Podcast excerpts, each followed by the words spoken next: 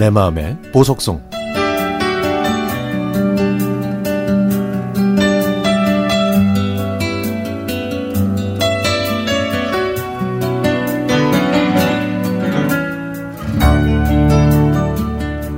제가 어릴 때 눈이 오면 엄마는 쌓인 눈을 펴, 퍼서 그 안에 설탕을 넣고 눈 아이스크림을 만들어 주셨는데 샤베트처럼 정말 맛있었습니다. 그런데 엄마가 안 계신 어느 겨울날 그날따라 한방눈이 많이 내리자 동생들은 저한테 눈 아이스크림을 만들어 달라고 졸랐죠. 저는 엄마가 하시던 모습을 떠올리며 장독대에 쌓인 눈을 한 바가지 퍼와서 부엌에 있는 설탕을 한가득 넣었습니다. 모양도 예쁘지 않았고 뭐 맛도 별로였지만 그래도 동생들은 맛있게 먹어주더군요. 그런데 몇 시간이 지나자 동생들이 배가 아프다고 했고 저도 살살 배가 아파오기 시작했습니다. 엄마가 오시려면 아직 멀어서 일단 급한 대로 동생들한테 소화제를 먹였지만 소용이 없어서 옆집 아주머니께 부탁드려서 동생들을 데리고 병원으로 갔습니다. 뭘 먹었냐는 의사의 질문에 있는 그대로 얘기했더니 의사는 동생들 입에 손가락을 넣고 억지로 구토하게 했죠. 소식을 듣고 병원으로 달려오신 엄마는 제 등짝을 풀 스윙으로 때리면서 아이고 이거사 거기다가 비료를 타면 어떻게 해? 응? 라고 하시는 겁니다. 그렇습니다. 제가 눈에 탄 건 설탕이 아니라 비료였습니다.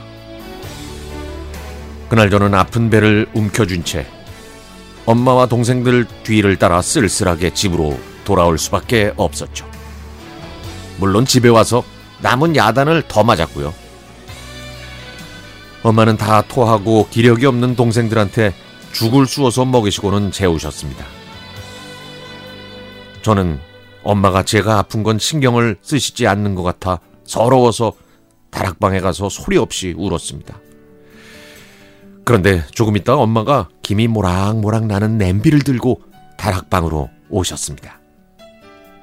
아까와 달리 엄마는 눈에 눈물이 고인 채 에휴 많이 놀랐지?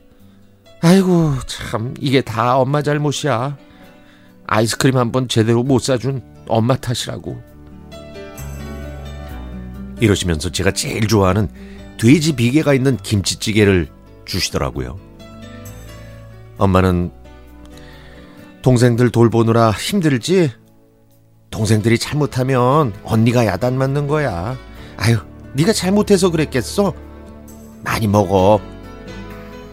하시면서 올라오지도 않는 고무줄 바지를 억지로 끌어당겨 눈물을 닦으셨습니다.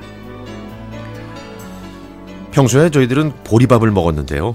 그날 저녁에 눈처럼 하얀 쌀밥을 고봉으로 떠서 저에게 주셨습니다. 그 후로 엄마는 동생들이 잘못을 해도 더 이상 저를 야단치지 않으셨고 오히려 언니한테 대든다고 동생들을 따끔하게 혼을 내셨죠. 엄마가 그러시는 데는 이유가 다 있었습니다. 그때 병원 의사가 엄마한테 큰딸이 영양실조인 것 같다고 핏기가 하나도 없고 몸무게도 미달이라면서 아마 동생들한테 치여서 그런 것 같다고 했거든요. 엄마는 그때부터 제가 동생들한테 양보해서 잘 못 먹는다는 걸 아셨던 겁니다. 다음 해에 한방눈이 왔을 때 엄마는 직접 만드신 눈 아이스크림이 아니라 진짜 아이스크림을 사오셨습니다. 빨간 내복을 입은 저와 동생들은 이불 속에서 종이에 묻은 아이스크림까지 깨끗하게 먹었고 저는 이 언니가 나중에 돈 벌면 아이스크림 질리도록 사주겠다고 약속했죠. 그리고 사회생활을 시작했을 때 아이스크림을 사주면 좋아했던 동생들의 얼굴이 떠오릅니다. 다들 사는 게 바빠서 또 살찐다고 지금은 동생들은 아이스크림을 입에도 대지 않지만 지금도 얘기합니다. 비료를 넣어 눈 아이스크림이 달고 맛있었다고. 그래서일까요? 저는 요즘도 눈을 보면 제가 어렸을 때 엄마가 만들어 주셨던 눈 아이스크림이 생각납니다.